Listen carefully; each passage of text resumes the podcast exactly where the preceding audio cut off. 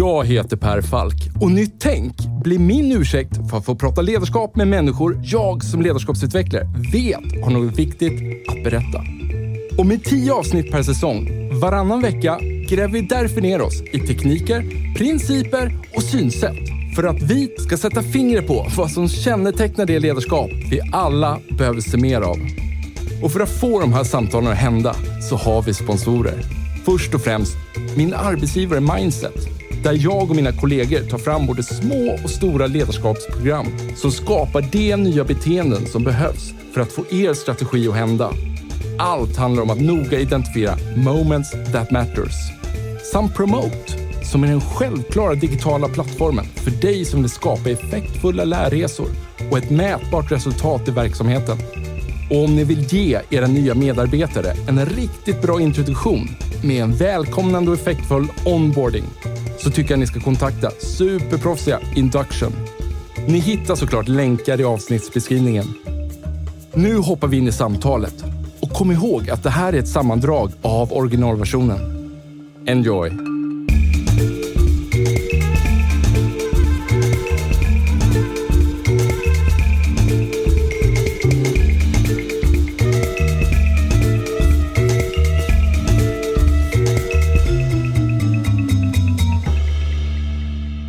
Du verkar vara allkonstnär. Ja, Var, vem är du och, och varför är du en allkonstnär? jättebra fråga. Som sagt var, jag, eller jag kan börja med, med vad jag jobbar med, vilket man brukar göra när man så att säga, ska presentera sig i Sverige. Då. Eh, så att jag jobbar på Göteborgs universitet och eh, där är jag forskare. En vanlig forskare. Jag har inte blivit docent eller professor än, då, så att då är man vanlig helt enkelt. Ja.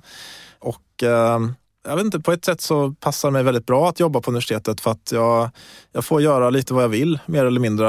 Eh, Lovely. Ja, jag har, jag har kurser i innovationsledning och liksom psykologin bakom innovation som vi ska prata om och såklart nu eh, också. Ehm, mot studenter men även mot eh, näringslivet och så här. Det kallas för upp, uppdragsutbildning då. Och du kom ju precis från eh, ett uppdrag Ja, när du kom hit. Exakt, och då, då är det så att jag, ända sedan jag var doktorand så har jag liksom sett att vissa professorer de låser in sig på kammaren. Mm. Det här som kallas för att sitta i ett elfenbenstorn. Och så har de liksom åsikter om hur alla andra ska bete sig och sånt där. Va? Men, eh, men att de åsikterna kan, behöver inte vara särskilt verklighetsförankrade. Så att min, eh, alltså min vad ska man säga, förhållningssätt är ju att ha ett ben i akademin.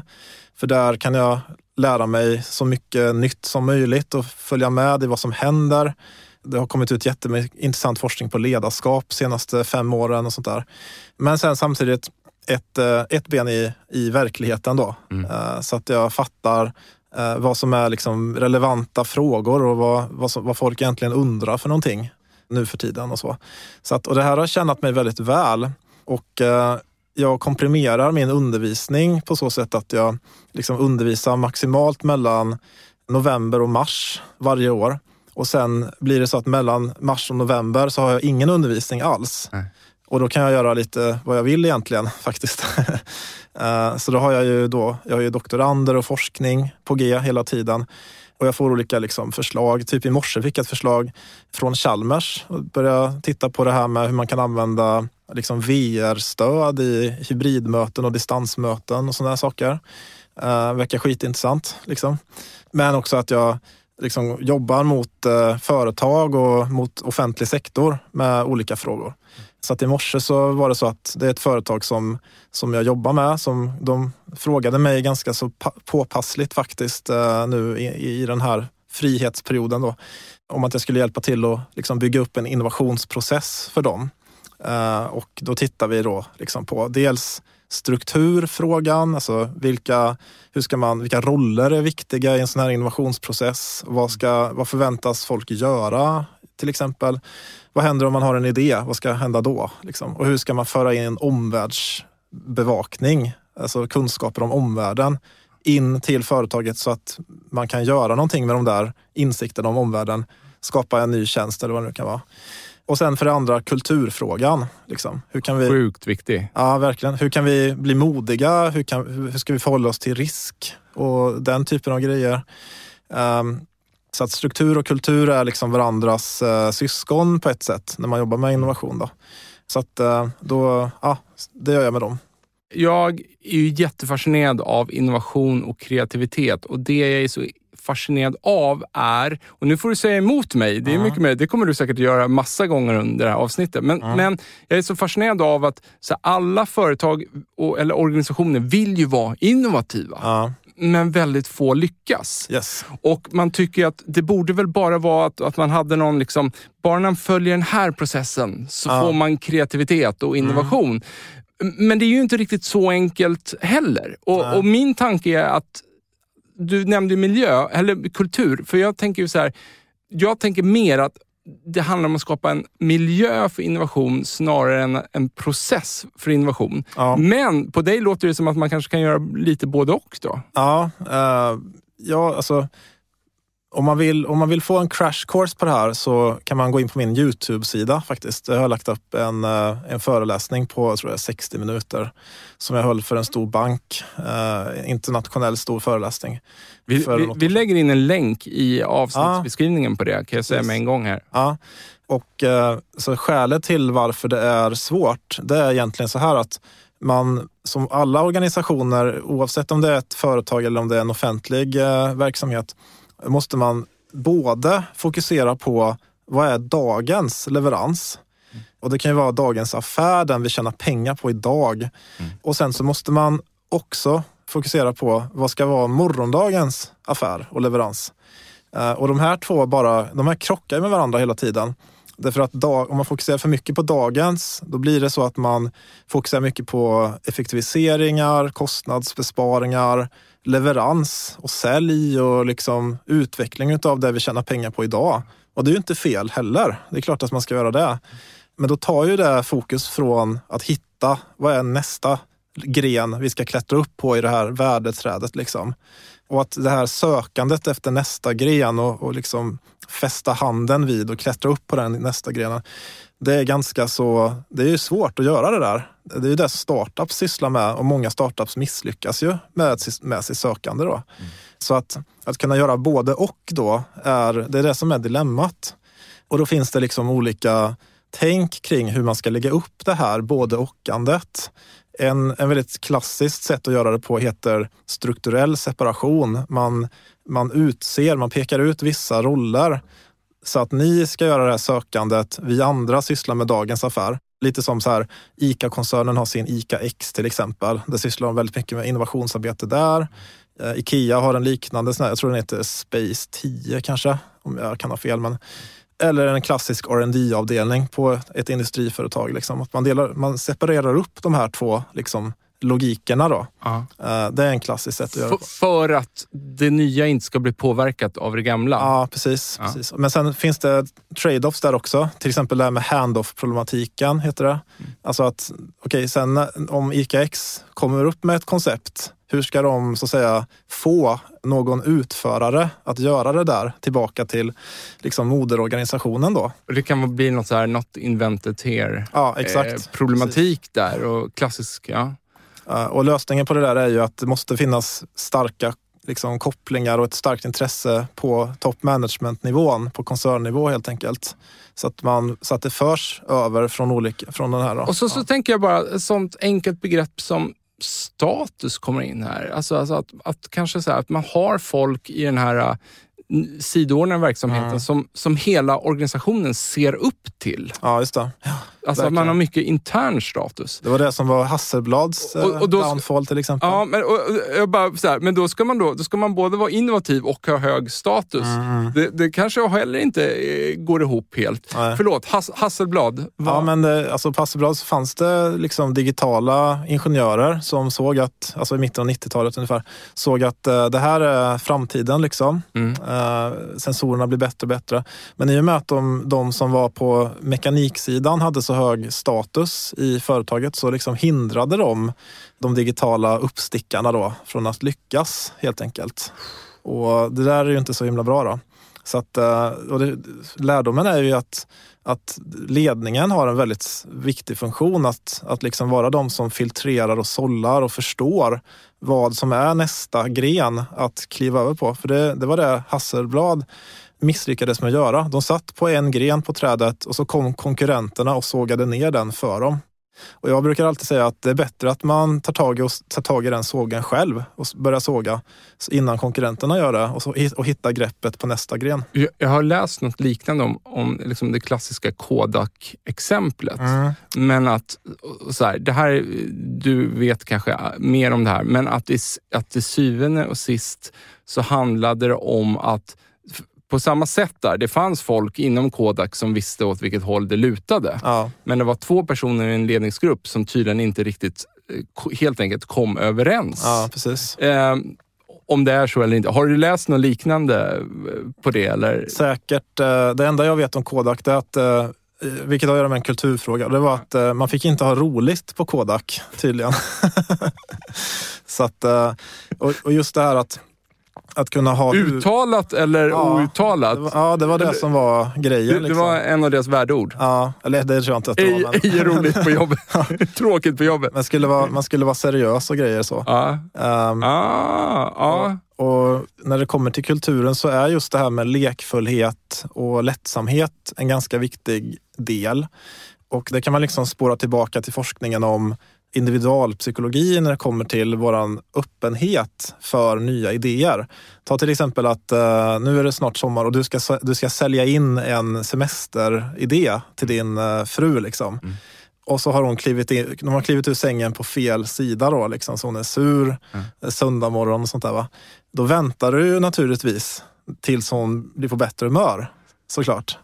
Och det, så det verkar som att vårt mood, som det heter, eller hu, vårt humör, sinnesstämning, har ganska mycket att göra med om vi är öppna eller stängda för att tänka i nya banor helt enkelt. Just där och då? Ja. Så att eh, det är just det här att kulturen är att man skrattar och det där inbegriper också att man skrattar åt sig själv också, att man har självdistans och skrattar åt att, aha, ja, ja, det här visste jag inte eller det här hade jag fel och det här klantade jag mig med. Och liksom den typen av grejer. Det är ju jätteviktigt att man tar den eh, inställningen. Liksom. Jag tänkte så här, när du säger så, då kan inte jag låta bli eh, att, tänka på avsnittet som jag spelade in med Mando Diao. Mm. Där de pratar om hur de får fram nytt material. Kan vi bara, jag, jag, bara klipper in det här snabbt, det så lyssnar vi på det. Ja. Vi har en studio i Borlänge, ett missionshus, mm. som är vårt hemmaplace kan man säga. Ja.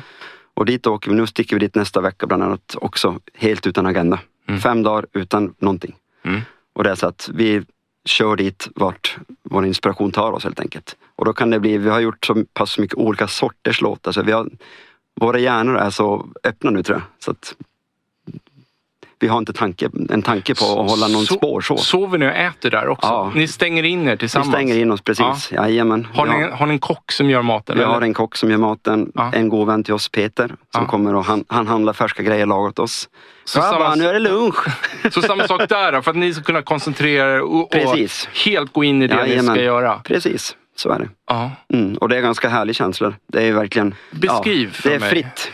Det är fritt. Ja, men det är Ja, men kan, sitter du då och trummar in i hörn där? Jag sitter med gitarr oftast eller ett piano eller någon tar en bas. Och oftast så börjar en låt när vi skriver att jag sitter kanske med ett piano och så står Björn och dricker vatten. Så Björn dricker vatten! Och fan bra slinga. Och så jobbar vi på det kanske. Det kan bli en sån grej. Och helt plötsligt har vi en skitbra låt. Tar ja. två timmar så är den klar inspelad. Så det är en sån process vi jobbar med mycket. Och sen, det låter enormt lekfullt. Det är väldigt alltså, lekfullt. Alltså att, ja. att sinnet måste vara för helt fritt. Och, ja, men vi har ju kommit till det. Vi har, vi har inte alltid varit där. Jag tycker att vi har sagt till oss själva att vi förtjänar det här nu. Den här vägen som vi ska ta oss vidare och göra att vi har kul och fortfarande kunna vara kreativa. Mm. Vi kan som inte ha ett annat sätt nu utan vi måste bara göra det vi vill. Så enkelt är det. Men om du börjar på någon slinga när ni sitter där för mm. att du, Björn dricker vatten. Mm. Liksom. Du får någon tanke där. Mm. Liksom.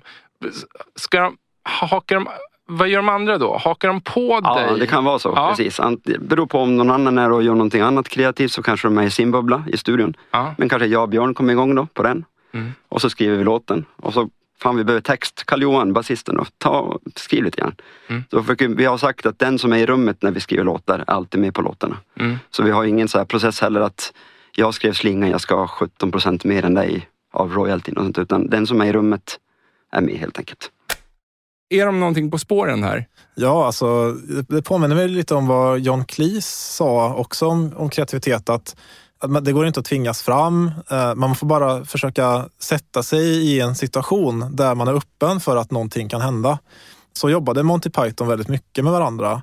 Och han själv, hans egen process var också det att så här, städa av skrivbordet, inga, inga liksom distraktioner, sätta mig med papper och penna och då satt han där och bara skrev liksom och väntade på att någonting skulle hända. Det är ju precis det de egentligen säger. För, mm. för att jag ställde, nu hörde vi inte det här i klippet, men jag ställde frågan till dem så här att, ja, men sitter ni i början och bara tittar på varandra mm. där i studion? Mm. Och svaret var liksom nej, så tusan. Alla börjar ju bara spela med sitt. Och, Eller alla bara börjar göra någonting. Och sen kommer det när det kommer.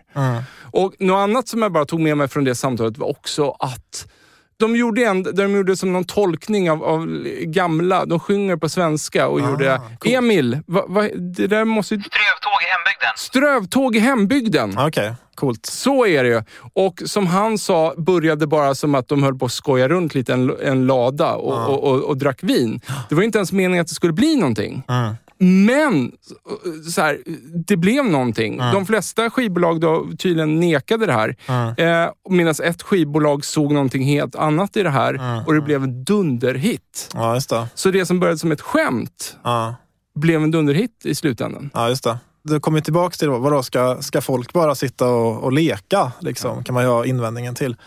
Men det, är en, det finns en stor poäng med att liksom skapa de här utrymmena för just lek, utforskande och liksom den typen av processer. Mm. För att kreativitet fungerar så. Vi kan liksom inte bara sitta och fundera ut grejer och planera fram kreativa lösningar. Utan de kommer väldigt mycket från det här lekfulla, det här liksom nyfikenheten som är en grundläggande liksom framgångsfaktor överhuvudtaget för hur vi människor... Det är anledningen till att vi ens finns idag. Att vi har varit nyfikna som människor och velat framåt. Liksom. Eh, det finns en forskare som heter Gerard Puccio som pratar om den kreativa explosionen. Ungefär 40 000 år sedan så började vi liksom experimentera med nya typer av liksom verktyg och vapen och massa sådana här grejer. Och det, det är vår nyfikenhet som, som gör att vi är så himla framgångsrika.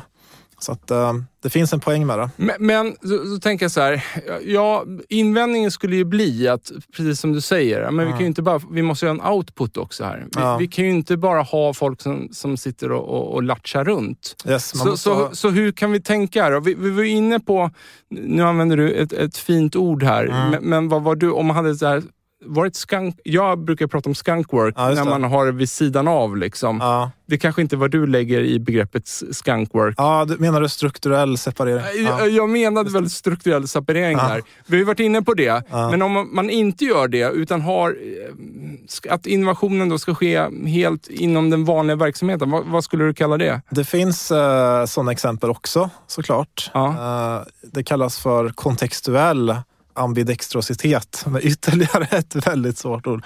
Men ambidextrositet kallas för tvåhänthet på svenska. Ja. Så just det här att kunna göra båda eh, sakerna med båda händerna. Ja. Ena handen leverera på dagens affär, andra handen hitta morgondagens affär. Och som du säger så kan man göra det här i samma roll också. Det finns ju exempel på typ 3M till exempel, har man 15 procent till innovationshandeln.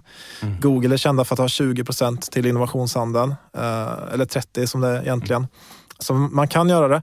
Men det kommer också med en, en trade-off naturligtvis. Mm. Vad tror du den trade-offen är för någonting? Alltså, jag, så här, man måste någonstans acceptera att, att mycket, alltså så här, 9,9 av 10 grejer inte mm. kommer bli någonting. Ja, ja visst, så, eh, så, så att eh, trade-offen blir ju där att även om jag avsätter två dagar mm. till innovation under en vecka, låt bara som ett enkelt mm. exempel, mm. så eh, så kommer det ändå bli väldigt lite output. Men någonstans, så, någonstans i systemet så hoppas vi få fram någon riktig dunderhit. Mm. Ja, precis. Innovation är ju en oförutsägbar eh, outcome eller en process. Ja. Liksom. Så att en risk är ju att det inte blir någonting med den här innovationstiden helt enkelt. Nej. Men framförallt så är, är eh, trade-offen att um, den, den här operativa tiden äter upp för innovationstiden. Att ja. den översvämmar innovationstiden ja. helt enkelt. Att det blir, sånt, det, det, blir så svårt ändå att bara, nu ska jag bara eh, leka ja, här. Exakt. Jag ska inte tänka på det här projektet vi ligger efter på. Liksom. Avsätta den tiden till det. Men sen så en annan en jätteviktig sak att nämna i i all innovationsverksamhet, det är att det är inte bara att sätta sig ner och försöka ha en massa coola och nya idéer hela tiden. Mm. Utan vi, alltså vi, våra tänkande är ju begränsat av den kunskap som vi har. Mm. Det är därför som till exempel, jag bruk, en sån här guilty pleasure som jag har, uh, det är att jag brukar kolla på eh, Flat Earther-videos på Youtube. uh, för att det är så roligt att se liksom hur de lägger upp sina argument för att jorden är platt. De tror ju genuint att jorden är platt. Liksom. Uh. Um, och det, det, är så intressant liksom att det finns en logik i det, i deras argument. Men problemet är att den logiken är så otroligt begränsad av en så otroligt liten liksom, bubbla av kunskap. Så att hade de förstått lite mer om hur typ satelliter fungerar eller hur solsystemet fungerar eller hur gravitation fungerar, eller liksom olika typer av fys fysikaliska lagar och grejer. Ja. Då hade de ju förstått att nej, men det här håller ju liksom inte. Sådär. Uh, och så funkar allt vårt tänkande. Det här kallas för bounded rationality ja. av uh, Herbert Simon. Väldigt intressant uh, sätt att fundera över hur vi tänker. Hjärnan är en mönsterigenkänningsmaskin. Ja. Det är det som gör att vi överhuvudtaget kan förstå vår omvärld. Tänk på att vår hjärna den finns i ett mörkt utrymme det är mörkt här inne. Nu pekar jag på min panna. Det är svart och den hör ingenting heller. Mm. Utan när vi föds så måste den fort som fan förstå liksom, vad är det för värld jag har kastats in i här. Liksom. Vad har vi att jobba med här? Vad har vi att jobba med? Och hur funkar den här världen? Ja. Vad händer med mig om jag skulle gå över gatan och det kommer en stor sån här stålmaskin där? Som, liksom, ja, det ska jag nog undvika då. Så att vi, vi bygger upp liksom en intern modell av olika mönster helt enkelt, som vi anser är sanna. Och då blir det ju så att våra tänkande begränsas av den interna modellen som vi byggt upp. Om vi nu ska lägga tid på innovation mm. och vi kom fram till att det blir väldigt lite output. Mm. Vet vi någonting, hur många idéer krävs för en bra idé? En studie visade att det krävs ungefär 3000 inledande idéer för en lyckad produkt på marknaden och som lyckas på marknaden. Uh. Men jag, jag, har en poäng snart, jag ska bara dra den här studien först. det, det, det tvivlar jag inte på överhuvudtaget. Så att av, av 3000 idéer som liksom pitchades inför någon, till exempel en chef, så blev det 125 stycken såna tidiga utvecklingsprojekt. Det här var för övrigt i Tyskland man hade undersökt ungefär 550 industriföretag. Ska man. Så att det är industrin där mm. vi snackar om. 125 sådana här tidiga utvecklingsprojekt, testa en prototyp eller testa någon form av koncept. Och sen av de här 125 så blev det nio stycken så större utvecklingsinsatser där det handlar om stora pengar. Man kanske till och med måste börja retoola eller liksom hitta, ja, konfigurera om tillverkningsmaskineri och sådana saker. Mm. Av de här nio så blev det två stycken lanserade produkter på marknaden där 1,4 faktiskt sålde och lyckades på marknaden. Så att det krävs liksom ett ganska stort inledande antal eh, spår och idéer innan man till slut lyckas. Och nu kommer vi till poängen då. Och det är att man ska inte, när vi pratar om det här med slumpens inverkan och att liksom, nästan vad som helst kan visa sig lyckas. Eh, och sådär. Det, kallas, det här kallas för serendipitet med ett fint ord. Jag tycker inte att man ska syssla med slumpinnovation överhuvudtaget. Det är alldeles för riskfyllt att göra det. Uh, utan det finns en bättre metod och det är att använda sig av designmetoder till exempel. Där man egentligen börjar med någons behov från mm. första början. Och sen så tittar man, okej okay, vad har vi för kapacitet eller teknisk kompetens eller vad det nu är som vi har mm. för att kunna möta det där behovet och lansera en tjänst gentemot det där targetade behovet. Mm. Det är ett mycket vettigare sätt att jobba med innovation. Man ska inte lita på att slumpen jobbar i, till ens favör för det, då kostar det väldigt mycket pengar innan man så att säga lyckas. Då. Och det, det klassiska sättet att syssla med innovation management, jag kallar det där för sänka skeppsinnovation. Och där tänkte jag att du, du är en företags-VD mm. och så ska ni lansera en ny produkt. Telia gjorde det. Telia lanserade en, en musikströmningstjänst 2010. Uh, vet du, känner du till den här tjänsten? Inte en aning. Nej, och det, det var en stor satsning alltså med strömmad musik, kontrakt på plats och massa grejer. Och enda egentliga anledningen till varför jag känner till det är att min mamma fick med, fick med den här tjänsten eh, med sitt Telia-abonnemang. Då. Så, så tittade jag, vad fan det här, det här finns ju redan. Det är ju Spotify som alla har också. Liksom. Så att det fanns inget behov av den här tjänsten. Så vad Telia gjorde var, det var att man, man spelade sänka skepp med sina kunder. Man sa så här att okej, okay, nu släpper vi tjänsten F6. Liksom. Och, så, och då går kunden ju då till sin behovskarta och så ser man så här, F6, ja men det har jag Spotify. Och så blir det boom! Liksom. Finns inget behov där. Det är redan täckt. Så att just, att, just det här att lansera innovationer och sen hoppas att någon kommer köpa dem. Det där är sänka skeppsinnovation. Är det vanligt? Det är jättevanligt. Genom två olika sätt. Antingen att en ingenjör eller en enskild medarbetare har en idé och sen submitta den till ett idéuppsamlingssystem. Mm. Och sen så ska man liksom jobba vidare från den punkten. Mm. Uh, då kanske att ja, men vi har den här tekniska kapaciteten. Vi kan bygga om den här maskinen så att den gör det mm. istället för det här. Och sen så jobbar man om den till att... Det, där, det, där, det där är klassisk innovation management. Som det funkar väl rätt bra genom att vi fortfarande har företag som överlever. Mm. Men jag tror inte det är det absolut bästa. Det andra sättet är att, och det, det, värsta sättet skulle jag säga, det är att ledningsgruppen sitter och funderar ut vilka innovationer som ska släppas. Mm. Och ledningsgruppen sitter ju i sitt eget kaninhål, även de såklart. Och då menar du att även de då kommer på vad innovationen ja, ska vara? kommer på. Ja, precis. In, inte, inte sitter och godkänner? Nej, utan Nej. att de då i sin visdom helt enkelt äh, sitter, sitter och kommer på vad marknaden vill ha. Men det är också samma sak där. Alla som sitter i ledningsgruppen sitter också i ett kaninhål, begränsat perspektiv, i synnerhet till kunderna som man är till för. Om man inte har väldigt starka kopplingar mot kunderna själva. Men ofta sitter man ju inte där, utan man sitter i ett elfenbenstorn där man sitter ganska distanserat ifrån kunderna. Och då blir det ju sänka skeppsinnovation också. Och så släpper man, man utvecklar och släpper någonting och sen så går kunderna till sin sänka skeppsmatris D6 där hade jag ingenting, så jag köper inte produkten. Då. Så vad, är, vad är alternativet då? då? Du, du, säger ju fortfarande att vi måste ha en lekfullhet här. Mm. Ja. Precis. Alltså alternativet är så här att skicka upp en satellit först och se vart ligger de här båtarna och ubåtarna och skeppen. Och sen välja en av de här. Och nu snackar jag om kundbehoven då. Alltså att vi väljer ut ett faktiskt kundbehov. Det här är liksom första steget i design thinking då. När är folk som mest missnöjda med eh, sitt liv och i förhållande till en viss situation?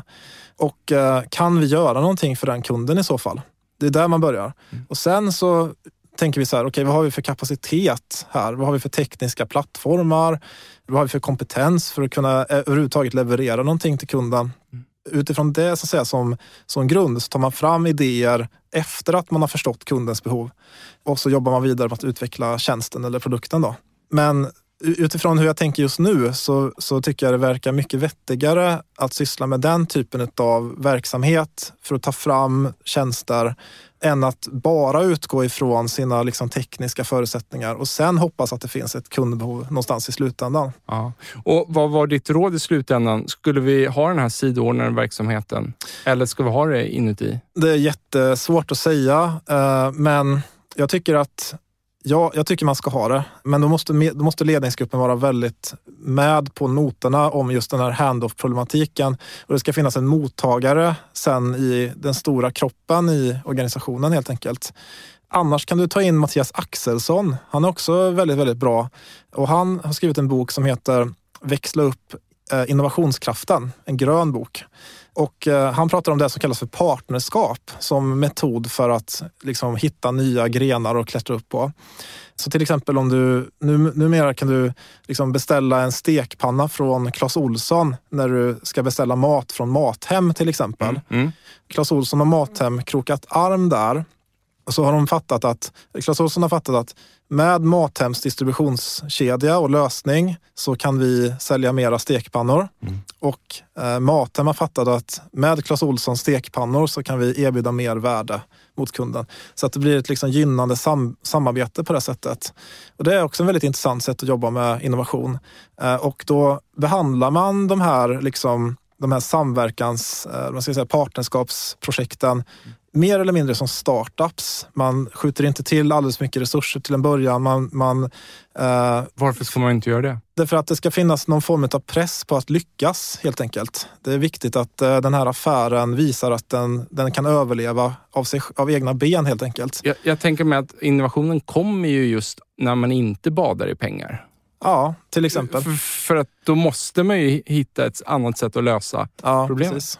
Så att, uh, det är en ganska så frugal, som det heter, alltså en ganska så billig, billigt sätt att jobba med innovation. Och då bygger man upp en, en portfölj av sådana här partnerskapssamarbeten med andra företag som antingen kan komma in med kontakt med kunder eller en ny liksom, marknad eller vad det nu kan vara. Eller en annan kompetensplattform som vi skulle behöva i vår kontakt med kunderna mm. och så vidare. Så att, uh, jag tycker det är intressant. Och det, det där är också ett, ett, sätt att jobba med att överbrygga den här liksom, ena handen ska jobba med, med dagens affär och andra ska jobba med morgondagens affär. Men det jag börjar tänka på här är så här, finns det länder som mm. är mer innovativa än andra länder? Ja, alltså i Sverige har vi, har vi mer eller mindre de kulturella förutsättningarna för att vara innovativa, tycker jag. Och även de kompetensmässiga förutsättningarna. Och alltså, grejen är att kompetens, det här är alltså en bortglömd faktor. För alla pratar om liksom, psykologisk trygghet och kultur och grejer nu för tiden. Men kompetens är den absolut viktigaste faktorn. Det går liksom inte att utveckla någonting om man inte har utvecklare till exempel. Mm, så att det är väldigt viktigt att vi har kompetensen på plats. Så att vi, I Sverige har vi byggt upp, liksom, vi har byggt upp eh, ett system med högskolor som är gratis. Vi, vi skifflar igenom folk genom högskolorna så att de bygger upp en bra kompetens. Mm. det en av byggstenarna. Och sen så har vi den här liksom samarbetskulturen som bygger på att många har hög agreeableness helt enkelt. Som gör att vi, vi vill bidra till det gemensamt hela.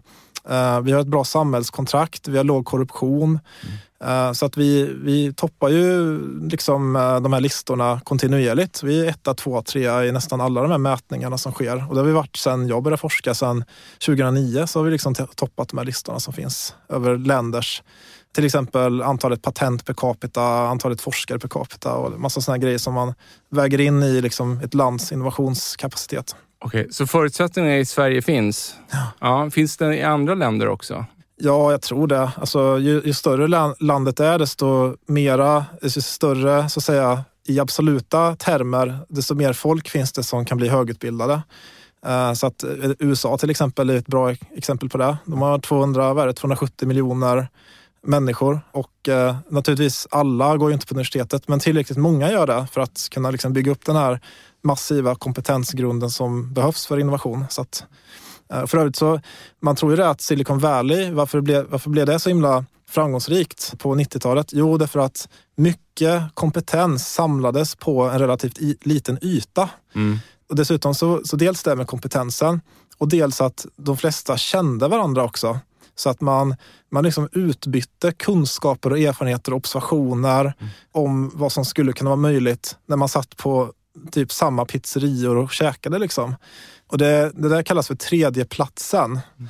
Uh, att man att det, finns, det behövs finnas någon form av utrymme för oss där vi varken är professionella eller hemma, utan vi är avslappnade på något sätt tillsammans med andra och kan prata om saker som får, rör jobbet. Man får prata om jobb, men man behöver inte prestera någonting. Exakt. Mm. Och ofta, det är ofta där som liksom intressanta insikter kommer fram eller, eller titta, jag, jag snackade med den kunden nu, så här, mm. inte det intressant? Ja, men jag har också hört att eh, folk rör sig i den riktningen och så kan, liksom fattar man lite så kontexten kring. Kan man göra det internt då, i en stor organisation? Kan man liksom framkalla en sån yta? Jag tror att eh, den svenska fikan som institution har varit fantastisk för oss. Eh, men jag, jag har liksom ingen data på det. Men, men just att, att, att fika klockan tio, klockan tre gör att vi kan lösa problem som mm. uppstår under dagen. Och vi får liksom den här viktiga kontextuella förståelsen för vad händer mm.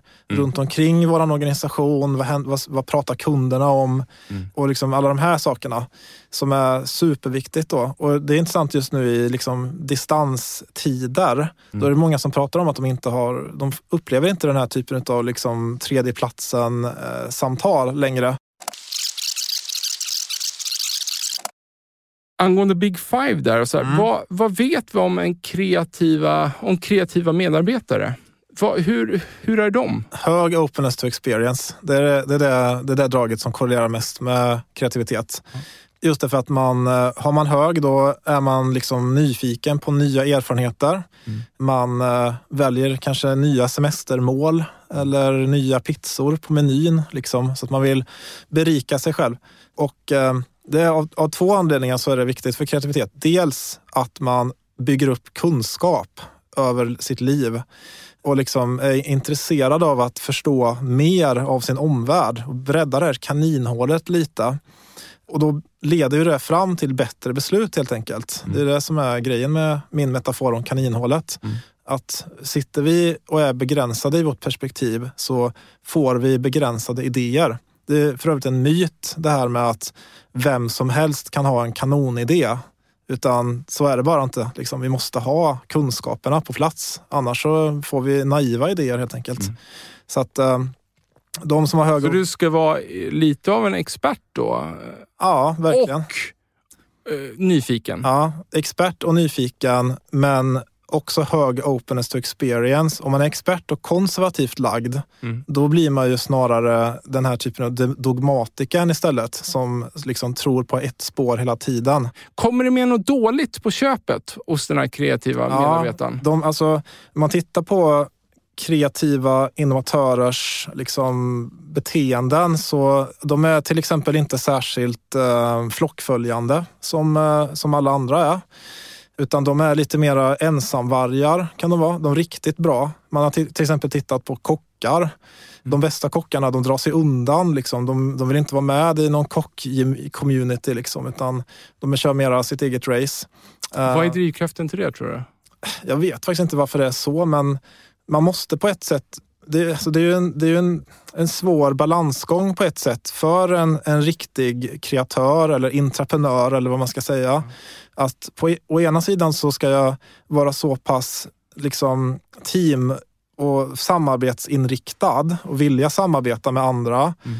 för att kunna få någonting gjort liksom, med mina idéer. Men samtidigt så ska jag vara tillräckligt jobbig och oliktänkande så att jag inte fastnar i Eh, majoritetens liksom mainstream-tankar och idéer kring saker och ting. Så den balansgången är ju, är ju intressant på det sättet.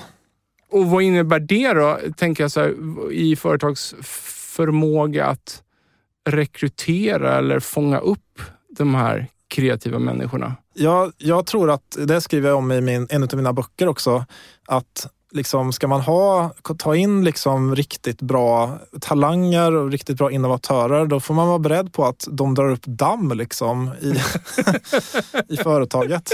Ja. Uh, man får ha med sig det bara. Vill man ha någon som följer med och säger ja och, och liksom är bra, skitbra på att samarbeta såklart, då ska man inte välja innovatörer. Liksom. Så att eh, det, det är en sån slutsats. Um, och, och, om vi då kör på den slutsatsen, så vad innebär det då? Här, ja. Vi måste vara beredda på folk som drar upp damm. Ja, just det. Så bara förståelse för det då? Ja, precis. Eh, jag tycker kloka företagsledningar förstår det och kan stå ut med det också. Det företaget jag var på nu i morse till exempel, de, eh, det där är en väldigt traditionell bransch som de verkar i. Mm. Eh, som liksom mer eller mindre har, har, har intäkter oavsett vad de gör och det har de haft i liksom många, många år. Mm. Men då liksom jobbar jag med en sån person som drar upp damm och är lite jobbig. Liksom. Mm. Och det där, eh, det där har då liksom ledningen en förståelse för att, eh, och liksom en acceptans kring, vilket är en förutsättning för att det här ska kunna fungera. Men har man inte det, då, då blir det, då blir det liksom inget bra. Då kommer, de här, då kommer de här innovatörerna att sluta, för då hittar de utmaningen någon annanstans helt enkelt. Ja, och så tänker jag så här att den här personen du samarbetar med, den mm. har ju på sätt och vis då, eh, blivit någon i den här organisationen. Ja. Vi var inne på det här med status tidigare, liksom, som gör att man kanske står ut då med de här avigsidorna. Mm. Men så tänker jag i, i ett rekryteringsögonblick då. Ja, just det. För att någonstans måste vi få in nya sådana här människor i systemet. Ja, just det. Finns det något hot där? Att de flyger under radarn? Liksom? Att... Ja, Precis. Eller vad tänker du med hot just? Nej, eller, nej alltså ett hot mot att vi inte hittar talangen mm. från ett företags sida. Eller så här, kan det vara svårt att se talangen i en rekrytering? Ja, det man egentligen ser i ett eh, samtal med någon annan, det är framförallt agreeableness-draget. Alltså någons liksom, vilja att eh, samarbeta, hur otaggig eller taggig den personen är. Uh, hur, hur lätt det går att kommunicera smidigt och, och liksom vara på samma bana med den personen. Det är agreeableness-draget. Då. Och sen så de andra sakerna försöka, försöka hitta på något annat sätt. Uh, jag tycker att uh, kompetensbaserad rekrytering är troligtvis det bästa man kan göra jag är inte superintresserad av personlighetstester generellt sett, för det är alldeles för hög varians i sådana tester. Mm. Uh, Även Big Five? Ja, absolut. Mm. Uh, och alltså om, man, om man ska syssla med personlighetstester så är det Big Five man ska ha. Man ska mm. inte ha något annat. Uh, men, men även i Big Five-dimensionen, liksom de här dimensionerna, så ta till exempel noggrannhet som är en, en, den starkaste prediktorn för just eh, leverans på mm. jobbet. Så att noggrannhet, om, man, om du har hög noggrannhet eller conscientiousness på engelska, då är du liksom strukturerad, du kommer i tid, du levererar, du, säger, du gör vad du säger att du ska göra. Liksom alla de här grejerna. Det låter som motsatsen till ja, den här precis. personen vi satt och pratade om alldeles nyss. Just det, så dels, dels är det mot... Det är så, dels man har sett att eh, noggrannhet har en negativ korrelation med, eh, med kreativitet hos människor. Så att eh, kre riktiga kreatörer är lite mer slarviga och lite mera, vad ska man säga, vad är det när man, man glömmer bort grejer och man, man är disträ? Och, tankspridd. Tankspridd, ja, ja. Precis, tankspridd. Och den typen av saker. Och det är därför att noggrannhet är hindrande för den kreativa processen. Mm. Eh, därför att man blir alldeles för realistisk och utvärderande för tidigt i den processen. Mm. Och alla, vi alla har ju liksom en slags, eh, en slags person eller någon slags liksom röst inom oss som, som är den här, ja men är det här verkligen så bra eller är det, kommer det här att funka mm. eller sådana grejer. Har man för hög noggrannhet då liksom blir man hindrad av den rösten för tidigt helt enkelt och utforskar inte olika alternativ på problemet som ska lösas. Men eh, så av den anledningen så finns det liksom en slags dilemma i, liksom så här, ska vi släppa in innovatörer eh, som drar upp damm och eh, inte håller sig till reglerna lika mycket och sådana grejer. Liksom. Det känns otroligt viktigt att man i en stor organisation någonstans jag tänker um, de kanske behöver, när de är på en lite lägre nivå, ja. precis kommit in, så behöver de kanske någon hand på axeln då från en mer ja. senior sån liknande person. Ja, som också kan mentorera dem lite, att dra upp lite mindre damm eller, alltså, eh, ja. alltså, eller så här, dra upp damm i rätt ögonblick. Ja, helt det, enkelt. det tror jag med. Det tror jag med. Uh, men framförallt... Så man stora... säger, det finns fler som jag högre upp i organisationen. Det är kanske den känslan man måste... Eh, Just det. Men framförallt så här, det stora problemet med, med personlighetstester, det är att det, det, är mer eller mindre omöjligt att veta någonting om en individ och hur den kommer att till exempel prestera på jobbet. Mm. Bara så att säga att Säg att du har en noggrannhet på 40 av 100 säger vi. Mm. Och så går skalan går från minus 100 till 0 och sen till plus 100. Så att du har, du har lite mer än 0. Liksom. Mm. Men problemet är då att eh, om vi ska ta, sen har vi den andra axeln har vi liksom leveransen säger vi. Mm. Så har vi 0 till 100 på leverans. Då är det, då är det så att man kan inte säga att bara för att du har 40 på noggrannhet så kommer du att leverera mer än någon som har noll på noggrannhet. Därför att det finns en otroligt stor spridning i den här, liksom, hur man har mätt det här. Så att folk som levererar på 50 säger vi, de, har, de kan ha noggrannhet på 60, 30, 0, minus 30, minus 60. Ja. Liksom, det finns ingen riktig, liksom, eh, på individnivå, på gruppnivå ser man en korrelation att det, det liksom finns en tendens att folk som har högre noggrannhet i det här molnet utav liksom prickar, som vi har, det är skitsvårt att prata om det här när vi inte, när vi inte ser det framför oss. Men en tendens ja, men jag, är... Jag, jag men... tänker mig klassisk korrelation och hur, hur folk är distribuerade ja, över en skala. Liksom. Ja. Precis, Ett, en sån här scatterplot heter ja, det. Uh, så på gruppnivå kan man se en tendens till att ju högre noggrannhet desto mera leverans. Mm. Så, men bara för att vi har mätt dig på 40 Ja. Kan man då säga att du kommer leverera mer än noll på, no på leverans? Ja. Det kan man inte. Och det, det, är det stora problemet med att använda personlighetstester. Då. Hur, hur vill personen bli ledd då? Den dammiga personen? Man vill ha frihet. Det, jag har intervjuat människor och en sak som alla säger så är det, jag vill ha handlingsfrihet, handlingsutrymme. Mm. Och eh, det är inget fel med det. Det, det är ju det, det är inom det utrymmet som den här personen utforskar. Mm. Men det är viktigt att ge den personen också en riktning så att man inte springer åt alla tänkbara håll. Och där är ju just ledarskapet en stor komponent. Liksom vilken riktning ska du springa åt? Jag tycker man ska se de här eh, innovatörerna lite som blodhundar faktiskt. Mm. Blodhundar, man tar en trasa och så här har du liksom sniffa på den här mm. och sen så släpper man iväg dem så får mm. de springa. Så, och, ungefär så. Och, och, trasan blir då eh, ett mål? Ja. Eller problem, en problemformulering? Ja, ett, eh. ett, ett, en problemformulering. Så ta till exempel nu när vi kommer tillbaks till kontor, alltså en slags mm. hybridmodell. Mm. Eh, så då kan en sån problemformulering kan vara till exempel, hur ska vi jobba nu när pandemin är över? Mm. Det är en bred riktning. Mm. Och sen låta en sån person springa på den. Mm. Då kommer den att uh, läsa rapporter, mm. prata med andra, alltså samla på sig kunskaper.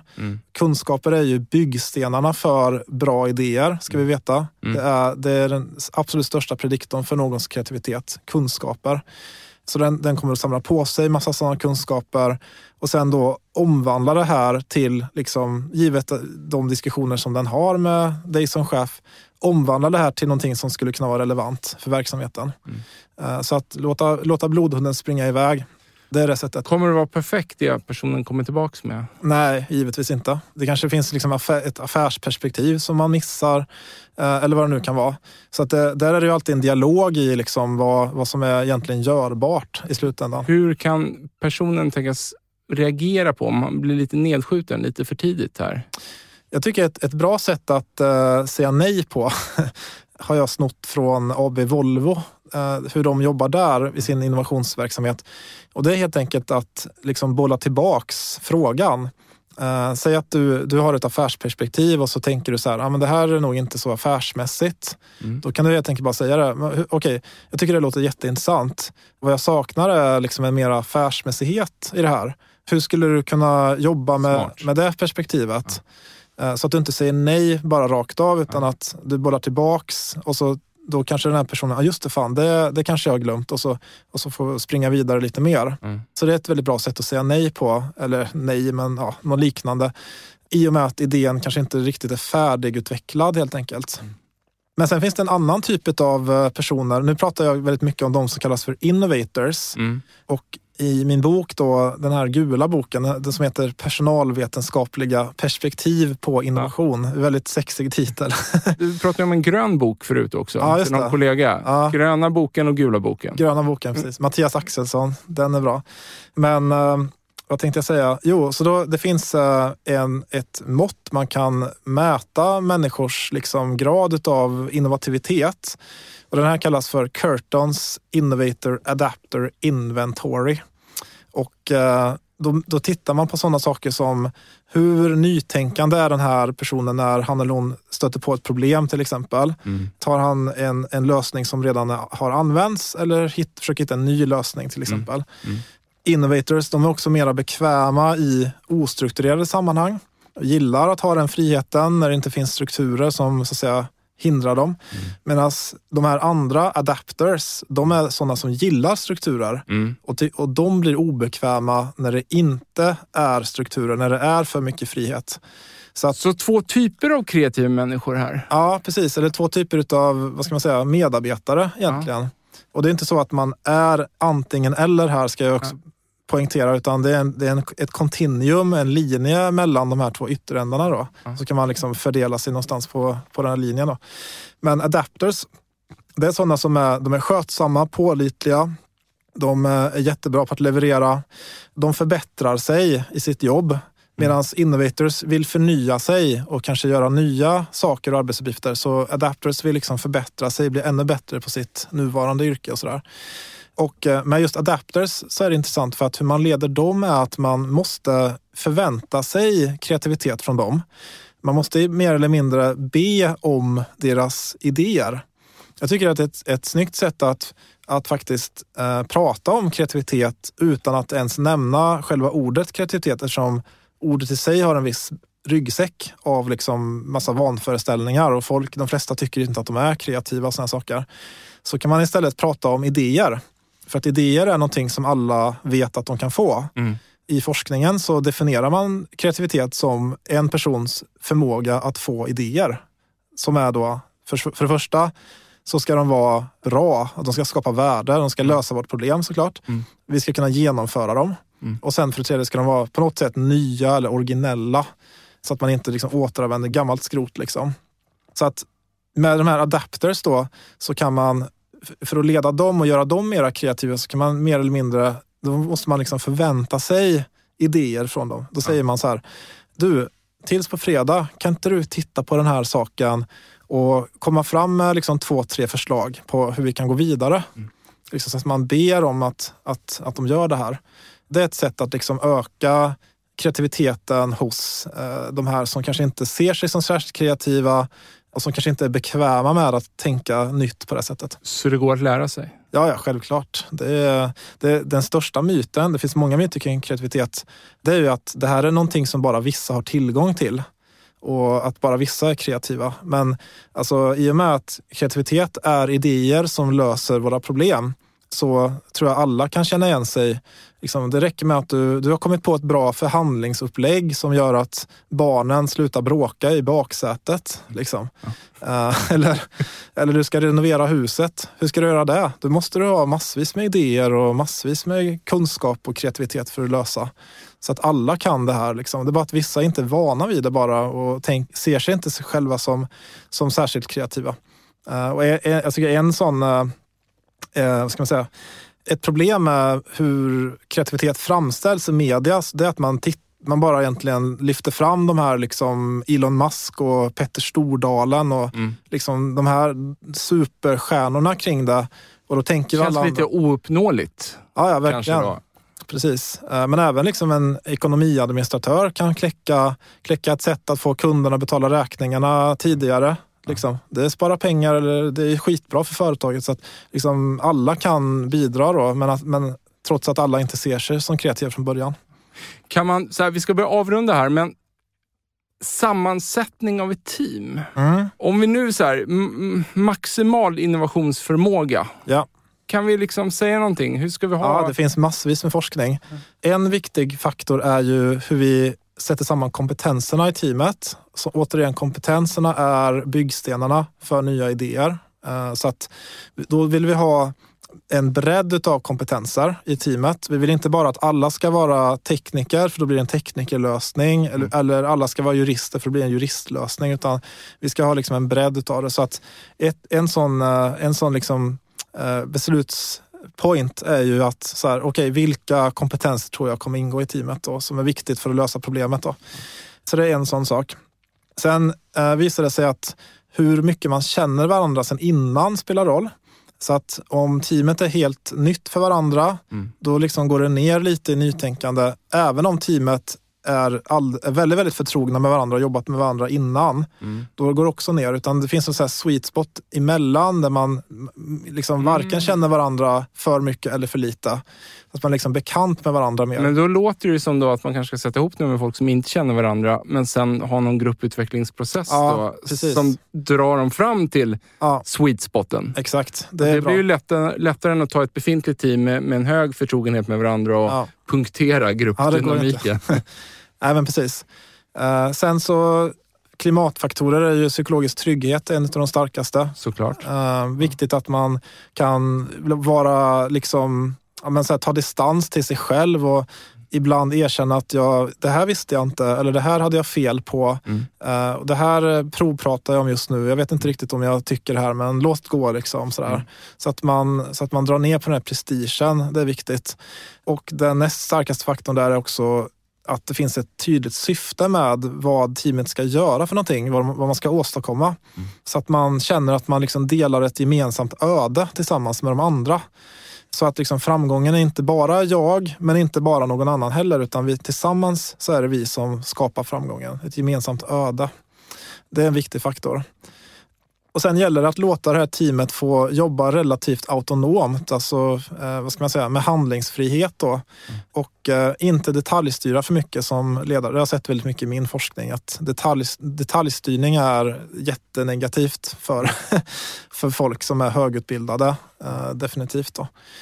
Tidspress är ganska, också en sån här kurvilinjär funktion. Uh, man ska inte ha för mycket tid. Mm. Då blir man slapp. Liksom. Mm, mm. Men man ska inte ha för lite heller. Mm. Utan någon form, det ska vara en ganska, ganska hård tidspress. Uh, men inte så att det blir omöjligt. Mm. Där är ju Skunkworks-exemplet ett, ett, bra exempel. Jag vet inte hur många, hur många månader man hade på sig. Jag tror man hade 18 månader på sig att ta fram ett flygplan som var snabbare och billigare det var väl typ första militära jetplanet? Eller ja, precis, fram. ja, precis. Och börja från scratch. liksom. Ja. Och då så lyckades man med det på, jag tror det var 12 månader eller något liknande i, i förväg. Då. Och det här blev ju liksom legendariskt då på, på var det Heather Lock? Lock ja, ja, um, exakt. Ja. Jag vet inte hur det uttalas, men det, det är rätt bolag du nämner. Där. Ja, jag, jag vet inte heller. Eh, så tidspress är en viktig sån eh, faktor i det också. Det ska, det ska inte vara för lätt liksom heller. Jag, jag kan inte låta bli här och tänka att vi har ju varit inne på det förut, där, att, att, att avsätta arbetstid för innovation. Ja. Och, men så kan jag bara tänka, och det var väl så här, var det inte Atlassian som började med det? Eller så här, australiensiskt ja. programvaruföretag eller någonting. Och så ja. tog Google över det ja. och fick lite cred för det. Tror jag. Men så här, tänk om det är så här att det är kanske är en förutsättning för att behålla innovativa människor. Mm. Mm. Sen händer innovationen vart som helst. Ja, men de måste bara ha den här tiden att få laborera ja, ja, med vad de vill laborera med. Men så kanske inte innovationen händer inom den, de, den dagen eller den tiden ändå. Precis. Det sägs att Ericsson är byggt på Skunkworks mer eller mindre. Att eh, superintresserade ingenjörer liksom jobbar med egna passioner helt enkelt. Och hade tid till det och göra det i källaren. Liksom. Men då ska man ju veta att det där är fortfarande sänka skeppsinnovation. Ja. Uh, så att vissa av de här sakerna kan ju lyckas, men uh, det är ju, då, då ris riskerar man ju hela tiden att bomma med marknaden. Då. Så att kundbehovet, att förstå kundbehov är den absolut viktigaste, tycker jag. Konsumentinsikt. Ja, precis. Fatta, fatta framförallt när, när har kunden ett så starkt problem att han eller hon kan tänka sig betala för att någon ska lösa det mm. åt mig. Det är ju det som är grejen. Liksom. Mm. Uh, och hitta dem, och det kallas för att hitta pain points i det här designspråket helt enkelt. Så, eh, så en absolut sista grej. Om, mm. vi, vi satt, om vi sitter i en arbetsgrupp här mm. nu, vi säger att vi sitter sex personer här och, och, vi ska lösa ett problem tillsammans. Ja. Vad skulle vara din favoritteknik? Av givetvis många, men, mm. men hur, hur få till ett bra samtal här inne kring det här problemet? Där vi liksom bygger på varandras idéer ja. här på något sätt. Alltså problemlösning ju, har ju flera steg i sig. Det som forskningen visar är det viktigaste steget, det är det första som är själva förståelsen av problemet. Mm. Och tyvärr så är det många grupper som bara sätter sig ner och kläcker idéer det första de gör. Uh, Klassisk brainstorming. Ja, precis. Jag hatar att brainstorma själv. Ja, jag, jag tycker det är värdelöst. Nej, jag, jag, jag, kan inte. Jag måste sitta okay. själv.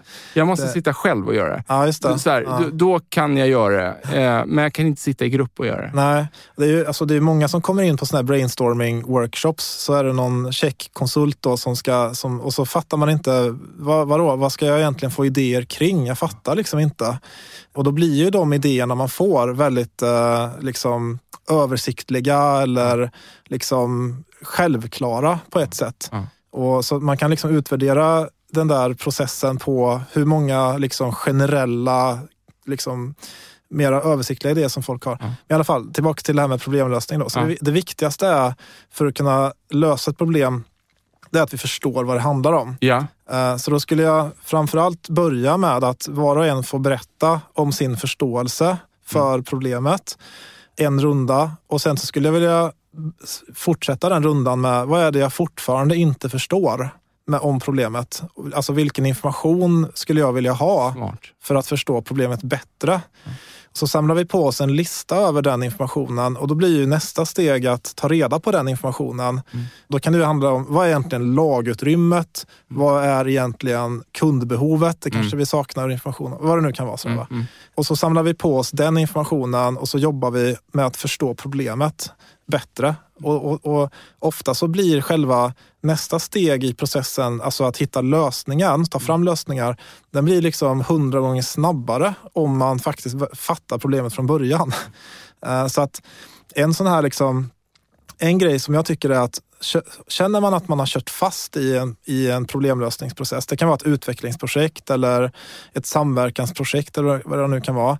Gå tillbaks till vad är egentligen problemställningen som vi ska lösa här uh, och försöka backa dit. Då kommer man vidare. Superbra. Så här, vi måste bryta. Det känns som vi hade kunnat sitta i dubbla, dubbla tiden här. Ja, du verkligen. kanske får komma tillbaka en annan gång. Det gör jag jättegärna. Ja. Du, ja, så här, så här, supertack. Vi ja. lägger in en länk till boken Personalvetenskapliga perspektivet på innovation. Ja. Och så lägger vi in en länk till Youtube-filmen du nämnde också här. Just det, precis. Mm. Stort tack för att du kom. Tack Per. Fan vilken jävla drömgäst du är. Alltså? Du, ja, men du, du, klock, ja, men, du är klockren. Hörni, tack till våra sponsorer Mindset, Promote samt Induction för att ni tror på den här produktionen. Ta hand om er.